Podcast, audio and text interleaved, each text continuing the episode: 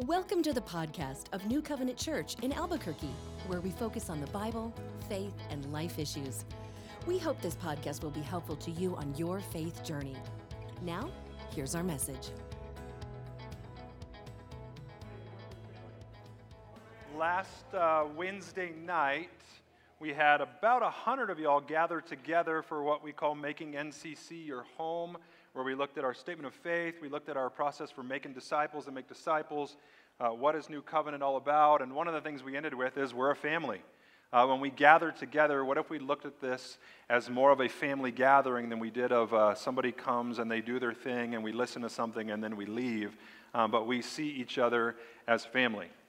Um, speaking of family, our church family has gone through some hard stuff. In fact, it's interesting. My oldest, McKenna, just said the other day, seems like our church family is being attacked a lot. So I'm trusting that means God's going to do great things in our midst. We've got a few folks that have been. Uh, We've got a few folks that have gone through some really rough stuff between car accidents. Um, COVID seems to be hitting hard lately, and a bunch of folks in our congregation got that.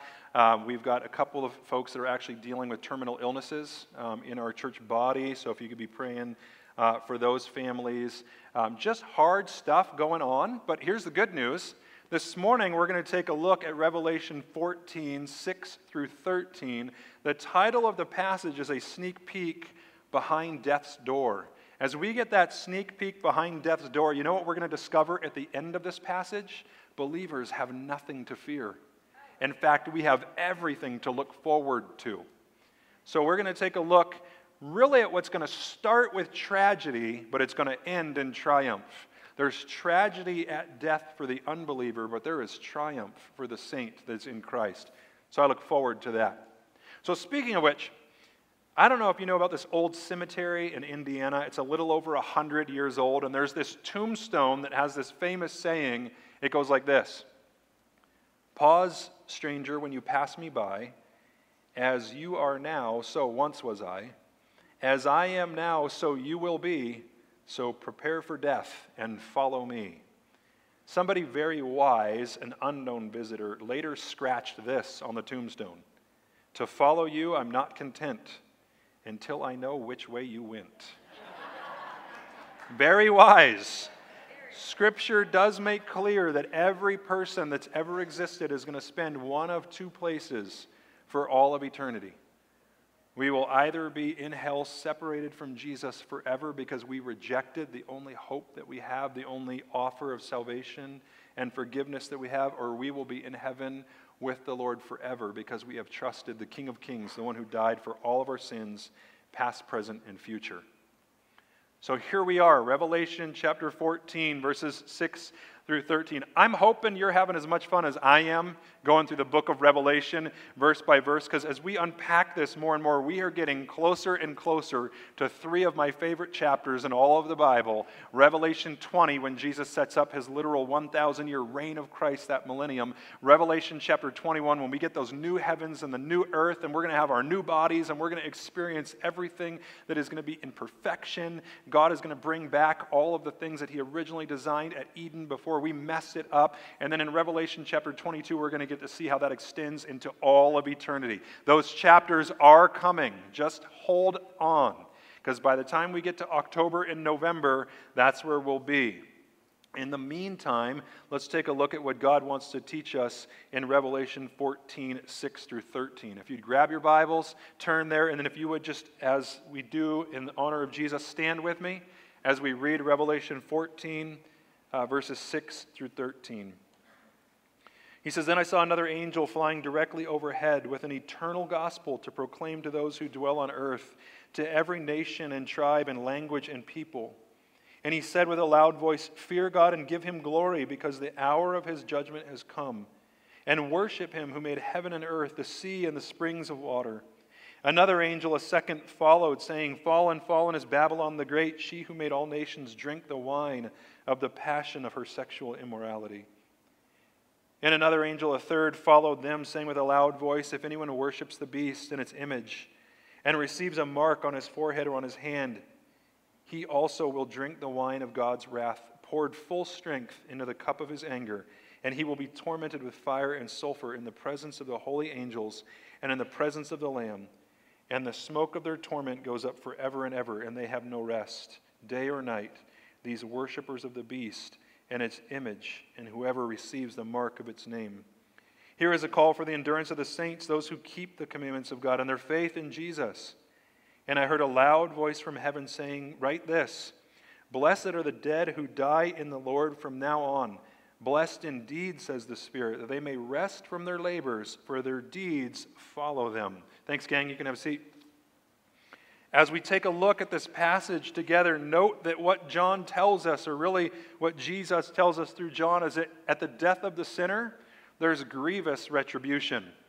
However, at the death of the saint, there's glorious reward. So that's why I said this morning we're going to start with tragedy, but it's going to end in triumph. So hang in there.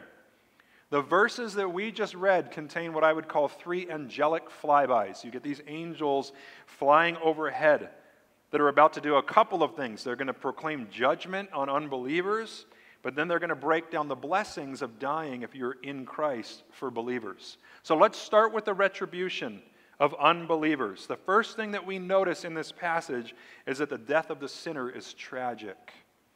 If you all remember in the book of Psalms, it says, Precious is the death of the saints in the eyes of the Lord. What is precious about death? Well, that is our doorway to being with the Lord and escaping this sin tainted world.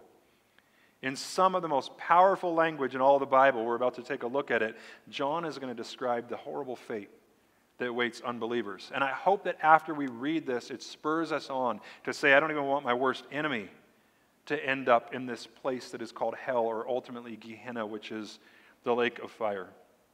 Before we even get to that, I also want us to take a look at the fact that God doesn't want anybody to be in the lake of fire. Matthew chapter 25 tells us that God actually created the lake of fire or hell for Satan and his demons. However, when mankind had rejected God's plan and rejected him, they put themselves on a path headed to hell unless they were willing to accept the one who provided atonement and redemption for them. But let's take a look at a couple of things. Beginning in verses 6 through 8, note this. It says, Then I saw another angel flying directly overhead with an eternal gospel to proclaim to those who dwell on earth, to every nation and tribe and language and people. And he said with a loud voice, Fear God and give him glory, because the hour of his judgment has come, and worship him who made heaven and earth and the sea and the springs of water. And another angel, a second, followed, saying, Fallen, fallen is Babylon the Great, she who made all nations drink the wine of the passion of her sexual immorality. Note this first off the tragedy of the unbeliever begins with the judgment that they actually deserve. We tend to think that God is unjust in his punishment of people. It's not fair that people go to hell for all of eternity. Well, I'm going to address that objection in just a minute, but I want to note this first. The angel is flying directly overhead. God doesn't put any words in his word by accident or arbitrarily. So notice the angel is flying directly overhead. Somehow, every person that's still left on the planet during this time of the tribulation is going to see this angel flying directly above them. That means that there is no denying that they heard the gospel. Because note that it goes on to say what this angel's crying out. He's crying out the eternal gospel. They're hearing the good news of Jesus. Now, it's eternal in the sense that it is forever true. It doesn't go in season and out of season. Have you noticed how much the culture changes with what is considered right and what is considered wrong? And then vice versa? The good news is the gospel never changes. Just because our young people live in a world right now that is telling them that what once used to be wrong is now right, and what is now right is now considered evil and wrong, doesn't mean that it's true. Unfortunately, many people, if they hear it enough times, begin to believe it, which is why it's imperative that we as the church speak. Don't remain silent. Uh, y'all heard already, we're going to be going through a little study called The Church in Babylon. Daniel, Hananiah, Azariah, and Mishael, better known as Shadrach, Meshach, and Abednego, spoke into the Babylonian culture, which is why they got thrown into a, a lion's den. Daniel did. Which is why Shadrach, Meshach, and Abednego got thrown into a flaming furnace, because they spoke into the prevailing culture and the sins of the prevailing culture. Don't be afraid to speak. Does that mean that you're always going to get rescued from the fire? Well, in one sense, yes. In one way, shape, or form, you will always be rescued from the fire. It might just be that the Lord is going to take you all the way to heaven. I tell you what, gang, when you get to heaven, it's going to be even better than being rescued from a literal fire and continuing life on this planet. Because being with God is going to be so much better. I want you to note a couple of things that this angel said when he flew overhead. There's actually three things that I want us to note. The first is this He said, Fear God. This means to have a reverent awe for who God is. We seem to have lost our reverent awe for who God is. Here's the other thing that's really cool when you have a reverent fear of God, you have no fear of man. Stop and ponder that for a minute. When I fear God, I don't fear man. Part of the reason that I think we fear man so much is we don't have a healthy enough fear of who God is. Now, we always use fear, it's seemingly in a bad way. Fear is not a bad thing. Being in reverent awe of who God is is the best thing for us possible. Because when I fear God and what He's capable of, it definitely causes me to live a life that brings Him glory, which always turns out for my good. Which leads me to the second thing. If you have a reverent fear of God, the angel says, Give Him glory. After realizing how awesome and how majestic and how reverent God is, what's the next logical step? Bring Him glory in everything. You want to know how to live a life that pleases God? Just bring Him glory in everything. I don't mean for this to sound too simplistic, but all I have to do is ask myself in everything that I do, every conversation that I have, the way that I dress, the way that I talk, the, the entertainment that I fill my mind and my heart with, all I have to do is just ask one simple question Will this bring God glory and make me more like Jesus? That's all I got to do in every question in this way that I'm about to act for our young people, with your boyfriend, with your girlfriend? Is it going to bring God glory and make you more like Jesus? Moms and dads, the way that they, you treat your spouse or the way that you disciple your kids, is this going to bring God glory and make you or make them more like Jesus? That's all we got to ask. And then it leads to the third logical step, and that is the angel says, Worship him. Y'all remember the word worship in the Greek? The, the Greeks love to, especially the gospel writers, love to take Greek words and just kind of mash two words together and make them into one. Well, that Greek word for the word worship is the word proskuneo. Pros is that uh, Greek preposition. Kuneo is a Greek verb. The Greek preposition pros literally means straight or towards. That Greek verb kuneo means I kiss. So I kiss towards. It was the act of falling down at a king's feet or a dignitary's feet or an emperor's feet and literally either kissing their feet or kissing the ground that they walked on because they were worthy of that type of worship. Our Jesus is the King of kings and the Lord of lords. Isn't he worthy of that kind of worship? So I would pray that that's what we're bringing him when we gather together on Sunday mornings, that that's what we're bringing him when we sit down uh, early morning to study God's word or before we go to bed at night. Well, then we move to Revelation 14, verse 8, and it's the first time that the word Babylon is mentioned in the book of Revelation. If y'all remember in the Old Testament, Babylon was one of Israel's chief enemies. It was in 605 BC that Daniel and Hananiah and Azariah and Mishael and thousands of other Jews got ransacked and drug into Babylon. Wasn't long after that, about 20 years later in 586 BC, that they went and, and completely ravaged and destroyed Jerusalem, tore down the temple, killed tens of thousands of Jews. And now, here in Revelation 14, Babylon refers to that world system, the one that the Antichrist has set up, and it's being judged. It's going down. And ultimately, it shows the futility of worshiping the things of Satan, worshiping the things of the Antichrist or the false prophet. They're all going down. Every single one of them. And yet, there are thousands of people that are aligning themselves with the very things of the world and Satan's plan. We have people all around us worshiping all the wrong things, just like the people in the tribulation uh, will, and just like the people of Daniel's day did. Our job is go sound the warning. We, not, we may not be angels flying directly overhead, but we are still called to go out and present the eternal gospel and present it to everybody that we meet.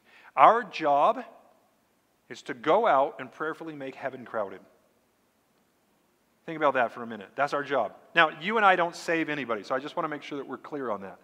I can't change a single heart. I can't change a single mind. I can't save a single soul. But I am given the task, and I don't even like calling it a task. I'm given the blessing of getting to go out and preach God's word wherever we go. And I'm not talking about on a Sunday morning from the pulpit. I'm talking about in everyday life. You and I are called to go out and share the good news of the gospel message. Now, when you do, it might be a little costly. I mean, as I study the life of the prophets in the Old Testament, the apostles in the New, I notice that there are at least two things that always happen every time they preach the gospel. Some would come to Christ and love them for the message, and, and their lives would be radically changed, or the person that preached the message would completely get rejected, and it quite possibly would cost them their lives. We live in America. It's probably not going to cost you your life but it might cost you some likes on Facebook. It might cost you some nasty grams on Instagram. It might cost you your job. I am starting to spend time with more and more folks, even in our midst, in our own church, that are at the point of losing their jobs because they won't do something that goes against the truth of God's word. They are refusing. Pray for people in our midst that are refusing to bow down to the world's philosophies, systems, and regimes and they're losing their jobs for it. Well, in Revelation 14, 9 through 11, it goes on. It says, And another angel, a third, followed them, saying with a loud voice, If anyone worships the beast in its image and receives a mark on his forehead or on his hand, he will also drink the wine of God's wrath, poured full strength into the cup of his anger, and he will be tormented with fire and sulfur in the presence of the holy angels and in the presence of the Lamb, and the smoke of their torment goes up forever and ever and they will have no rest day or night, these worshippers of the beast and its image, and whoever receives the mark of its name. There were those that received the mark of Jesus on their foreheads. Remember the 144,000 that we talked about? And they are going to get to experience the exact opposite. Wrath has been removed from them. It says that they will be tormented forever. They will find no rest day or night. As you're about to see in verses 12 through 13, those that follow Jesus have the exact opposite fate. We'll get there in just a minute, but note the second thing that we just learned their tragedy continues with the hell that they deserve. First, it started with the judgment that they deserve, then it continues with the hell that they deserve. This third angel gives this dire warning. And once again, you see God issuing grace. I'm giving you an opportunity to repent. You don't have to spend eternity separated from me forever. This is why the most loving thing that we could do is be like this third angel and go share the gospel with everybody. I don't care who it is. I don't care if it's your atheist friend or your Buddhist friend or your Mormon friend or your Eastern mystic friend or your Jehovah's Witness friend or whoever it is. Go share Jesus with them. Because anybody that takes away from the deity of Jesus and takes away from the cross work of Jesus is somebody that cannot spend eternity in heaven with Jesus. That's not your pastor saying that. I'm just the messenger. Do y'all hear what I'm saying? Now, what I am saying to you right now flies in the face of everything that our culture teaches. The Babylonian system says let people worship whoever they want, when they want, as long as they're sincere. That's all that matters. Let me talk about the illogical conclusion of that statement. Beliefs and ideas always have consequences. So, if I want to believe with all my heart that I can jump out of a plane at 14,000 feet with no parachute and end up perfectly fine because that's what I want to believe, guess what's going to happen to me? Despite my sincere belief that I'm going to fly away, what's going to happen to me? Gravity wins. Why? Because truth is defined as that which conforms to reality. And I will tell you something that I believe I have shared with you before. What we read in Scripture from Genesis 1 to Revelation chapter 22 is the only one that lies out a logical worldview that conforms to reality. In Revelation uh, 14, 9 through 11, also note that it says that this person will drink the wine of God's wrath poured full strength into the cup of his anger. There was this ancient practice of watering down the wine because people could make more money that way. The wine would go further. Y'all remember in John chapter 2 when Jesus performed the miracle of turning water into wine? And it was towards the end of the celebration that they're running out of wine because they didn't do a very good job with inventory. And then all of a sudden, Jesus turns these vats of water into wine and they begin to drink it. And they're going, oh, wait a minute, you saved the best for last. See, typically what they would do is they would give the best at the forefront, and then once people were drunk and they didn't even know what they were drinking anymore, they would greatly dilute the wine or water it down. God's word says that his wrath will never be diluted. He has been gracious in holding back the full fury of his wrath for decades, for generation upon generation. And finally, he says, Enough is enough. And now, what the unbeliever will experience will be an eternity separated from the Lord. Now, again, stop, Pastor, that's not fair. People committed a finite number of sins, now they have to be punished for infinity.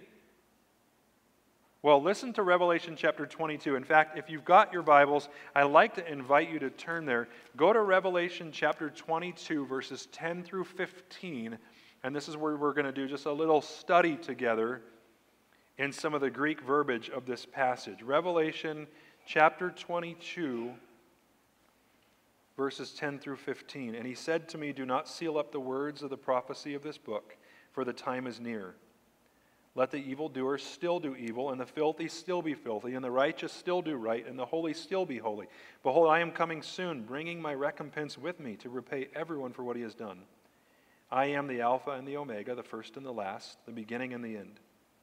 Blessed are those who wash their robes, so they may have the right to the tree of life, and that they may enter the city by the gates. Outside are the dogs, and sorcerers, and the sexually immoral and murderers and idolaters and everyone who loves and practices falsehood. Gang, note the phrases let the evildoer still do evil and the filthy still be filthy, as well as everyone who loves and practices falsehood. The verb tenses in the Greek that are used here are what's called the aorist tense. Aorist is just our uh, version of the past tense. So their sin was happening in the past. However, notice that it says, let them still continue to do this. That word still in the Greek is an adverb, it's the word eti. Eti literally means continuous action going on into the unforeseeable future or the infinite future. In other words, the sin that they committed in the temporal sense is going to carry on into eternity.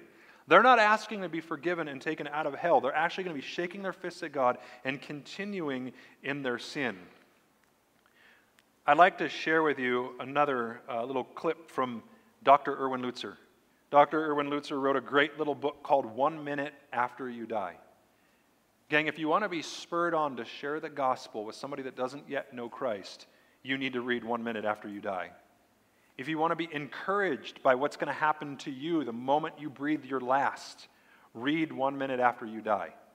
I'm going to start with the tragedy because we're still working our way toward the triumph. But in Luke chapter 16, verses 23 through 26, we read this In Hades, being in torment, he lifted up his eyes and saw Abraham far off and Lazarus at his side. This is where Lazarus and this rich man have died.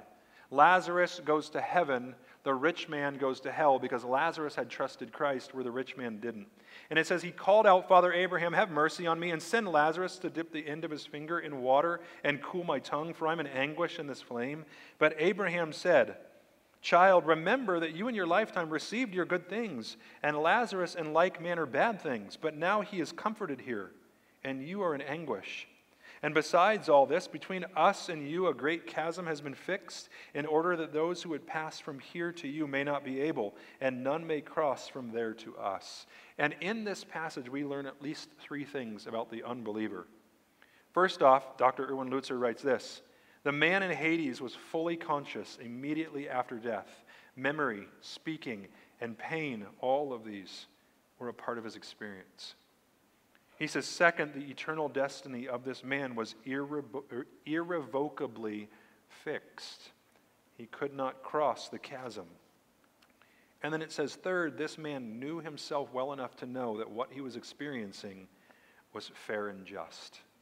This side of heaven, people may be saying hell is not fair, but once they arrive there, they will recognize and realize that they've, they've gotten exactly what they've deserved. Listen, if I commit one sin, I am not worthy of standing in the presence of an almighty God. I am not allowed to be in his heaven. I'll tell you what, I've committed way more than one sin. I am sure thankful that Jesus came and paid the penalty for all of those, past, present, and future. So now when I stand before God, I will be seen as perfect. Listen, we've tried to wrestle through this, but keep trying to wrestle through this paradox. According to the gospel, according to what Jesus has done, you're perfect in the eyes of God the Father. All of your sins, past, present, and future, have been paid for. That's salvation. In fact, we talked about this on Wednesday night. However, in our sanctification, becoming more like Christ, I am going to struggle every single day. I'm going to get dirty.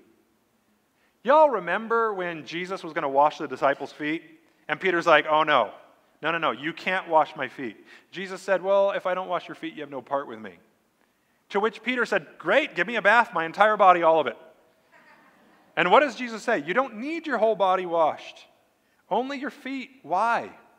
Because what he was teaching Peter is that those that had trusted Christ were washed clean. All their sins have been paid for, past, present, and future. However, as we're on our journey with Jesus, we're still going to walk into some nasty stuff. And so, to keep our relationship with him right, he had to wash their feet teaching them quite a powerful lesson. Gang, your salvation is secure. You don't have to have your whole body washed. However, you're going to walk into messes. That's not about your salvation, that's about your sanctification and remaining just like Jesus or becoming more and more just like Jesus. I want to make abundantly clear that once you have trusted Christ, you have got nothing to fear. We take that sneak peek behind death's door and we find nothing but blessing. We find no one but Jesus and He's going to usher us into heaven. But wait a minute, what, what happens when I mess up? Good question. I do it all the time. And you know what happens when we mess up? We get forgiven when we don't deserve it. Now, that should not ever be an excuse. Our excuses don't, don't work. Because I've heard people say to me before, well, if I'm forgiven, I'm going to go live like hell. Okay, if that's the attitude, then I don't think you recognize who has forgiven you and what he has done. Because when you do, it should break your heart to sin against Jesus. Now, that being said, if you get to a point where you're going, oh man, I, am really, I'm concerned about my salvation, I've been sinning, I love Jesus, but I've messed up, then you don't have anything to fear. Because Jesus is your Lord and Savior. So I hope and I pray that by the time you leave here today, you have had drilled into your head that the moment that you have trusted Christ, all of your sins have been paid for. When you continue to sin and when you mess up and you're going to and I'm going to, go straight to Him with a broken heart and tell Him, Lord Jesus, thank you so much that I am already forgiven. Now I ask that you continue to give me this fellowship forgiveness. I don't want to get too far into this because we could do a whole sermon on this, but there are two types of forgiveness that are talked about in Scripture. There's what we call judicial forgiveness, and there's what we call fellowship forgiveness. Judicial forgiveness is what you get the moment you trust Christ, when all of your sins are paid for. Judicially or positionally, you are seated in the heavens with Christ the moment that you trust Him. That's why Paul could say, We're already seated with Him in the heavenly realms. Fellowship forgiveness is one that we need continuously and has nothing to do with our position. But I can hurt my walk with Jesus, so I need to be forgiven over and over again. Well, I want to move into the triumph of knowing that we are forgiven by Jesus, of what awaits us because we're forgiven by Jesus. Look at Revelation 14, 12, and 13. Revelation chapter 14, verses 12 and 13. Here is a call for the endurance of the saints, those who keep the commandments of God and their faith in Jesus. And I heard a voice from heaven saying, Write this Blessed are the dead who die in the Lord from now on. Blessed indeed, says the Spirit, that they may rest from their labors for their deeds follow them. Do you know that the death of the saint is triumphant? The death of the saint is triumphant. This is the second of seven beatitudes or blessings that are pronounced to those that die in Christ in Revelation. And why are they blessed? Well, it's really a twofold reason. One, the way they lived, they followed Jesus wherever he went, and two, how they died. They followed Jesus wherever he went. Their triumph really begins with the rest that they desire. Go back to verse 13. Blessed are the dead who die in the Lord. From now on, blessed indeed, says the Spirit, that they may rest.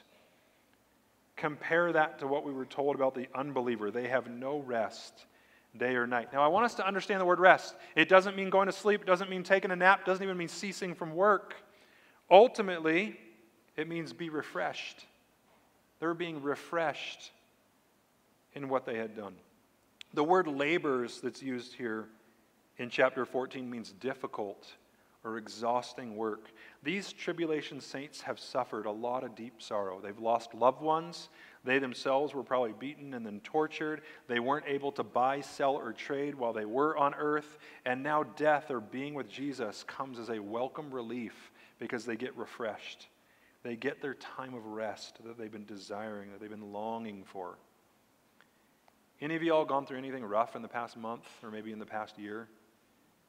Have you ever thought to yourself, like, when is this day or when is this week going to come to an end? Well, just continue living knowing that your great R&R is coming. Rest and rewards. Just keep fighting the good fight, as Paul said.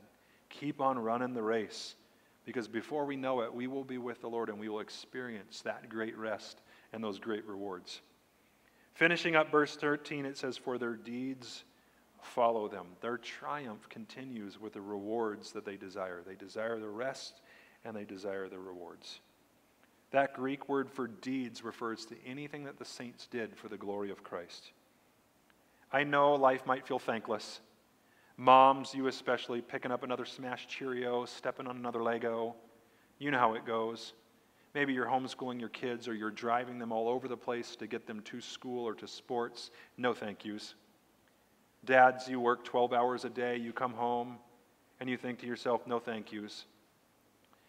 Maybe you serve in the marketplace, or life is just flat out exhausting, and you're thinking, when is there ever going to be a thank you for any of this? Just know that whatever you do for the Lord is never forgotten. God hasn't forgotten any of it. Maybe you're thinking it's been even worse. I'm serving the Lord, and not only do I not get thank yous, I'm getting punished for it.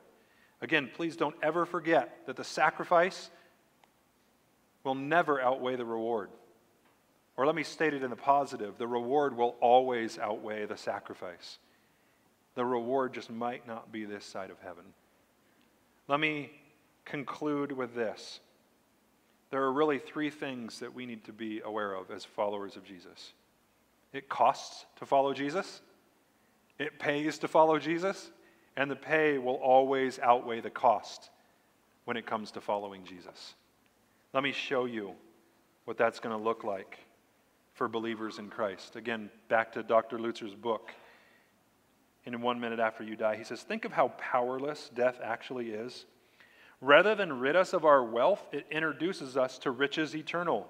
In exchange for poor health, death gives us a right to the tree of life that is for the healing of the nations. Death might temporarily take our friends from us, but only to introduce us to that land in which there are no goodbyes. Christ came, and the author of Hebrews wrote this Through death, he might destroy the one who has the power of death, that is the devil, and deliver all of those who through fear of death were subject to lifelong slavery. But listen to this final paragraph from Dr. Lutzer. Just as Moses led his people out of slavery, so now Christ passed through his own Red Sea, routing the enemies and preparing, pe- preparing to lead his people to the promised land.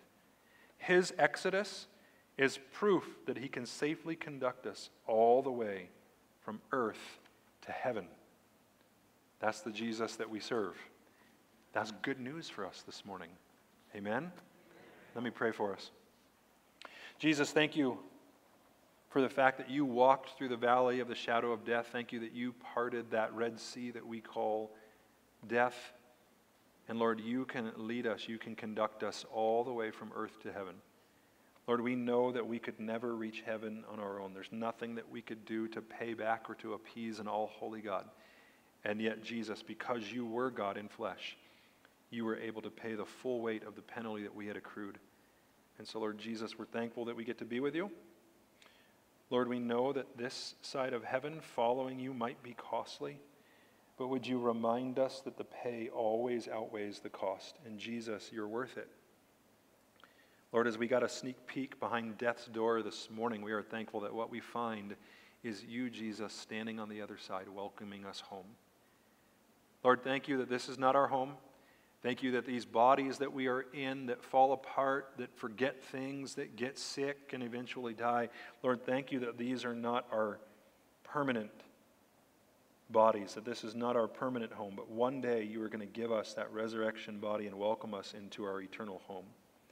Lord, we so look forward to that day. In the meantime, would you give us the strength and the wisdom and the compassion and the conviction to keep fighting the good fight? And Lord Jesus, may we see heaven crowded because followers of Jesus at New Covenant couldn't keep quiet about the King. Lord, we love you and we praise you for this morning. It's in Jesus' name we all pray together. Amen. Gang, real quick before I send you out, just a reminder starting September 6th, we always go a three month on, one month off uh, dealio with our equip courses. So for the months of September, October, and November, actually just for 11 weeks, we will be studying through a book called The Church in Babylon. There will be a study guide provided for you. In that, we will take a look at how Daniel and then his three buddies, Hananiah, Azariah, and Mishael, at the age of 14, were able to stand in the midst of Babylonian culture while being indoctrinated with Babylonian literature, Babylonian religion, uh, Babylonian ideologies. They still stood for the God of the universe. It is possible. How do we do it in our own Babylon? Because we have our own Babylon that we're battling uh, against and people that we are fighting for uh, all around us. How do we be true followers of Jesus that stand up for Him, speak up for Him, have both con- compassion and conviction when it comes to sharing the gospel when people don't know him. That's what we're going to dive into together for 11 straight weeks. I know it's a big ask, but if you could give up approximately 90 minutes of your life every Wednesday for 11 weeks, we're going to grow together in how to spread the gospel in the midst of a culture that has gone off the rails. I can't wait to do that together. Amen? All right, gang, Lord willing, if He doesn't rapture us out of here or something else happen, We'll see you next Sunday. Have a good week.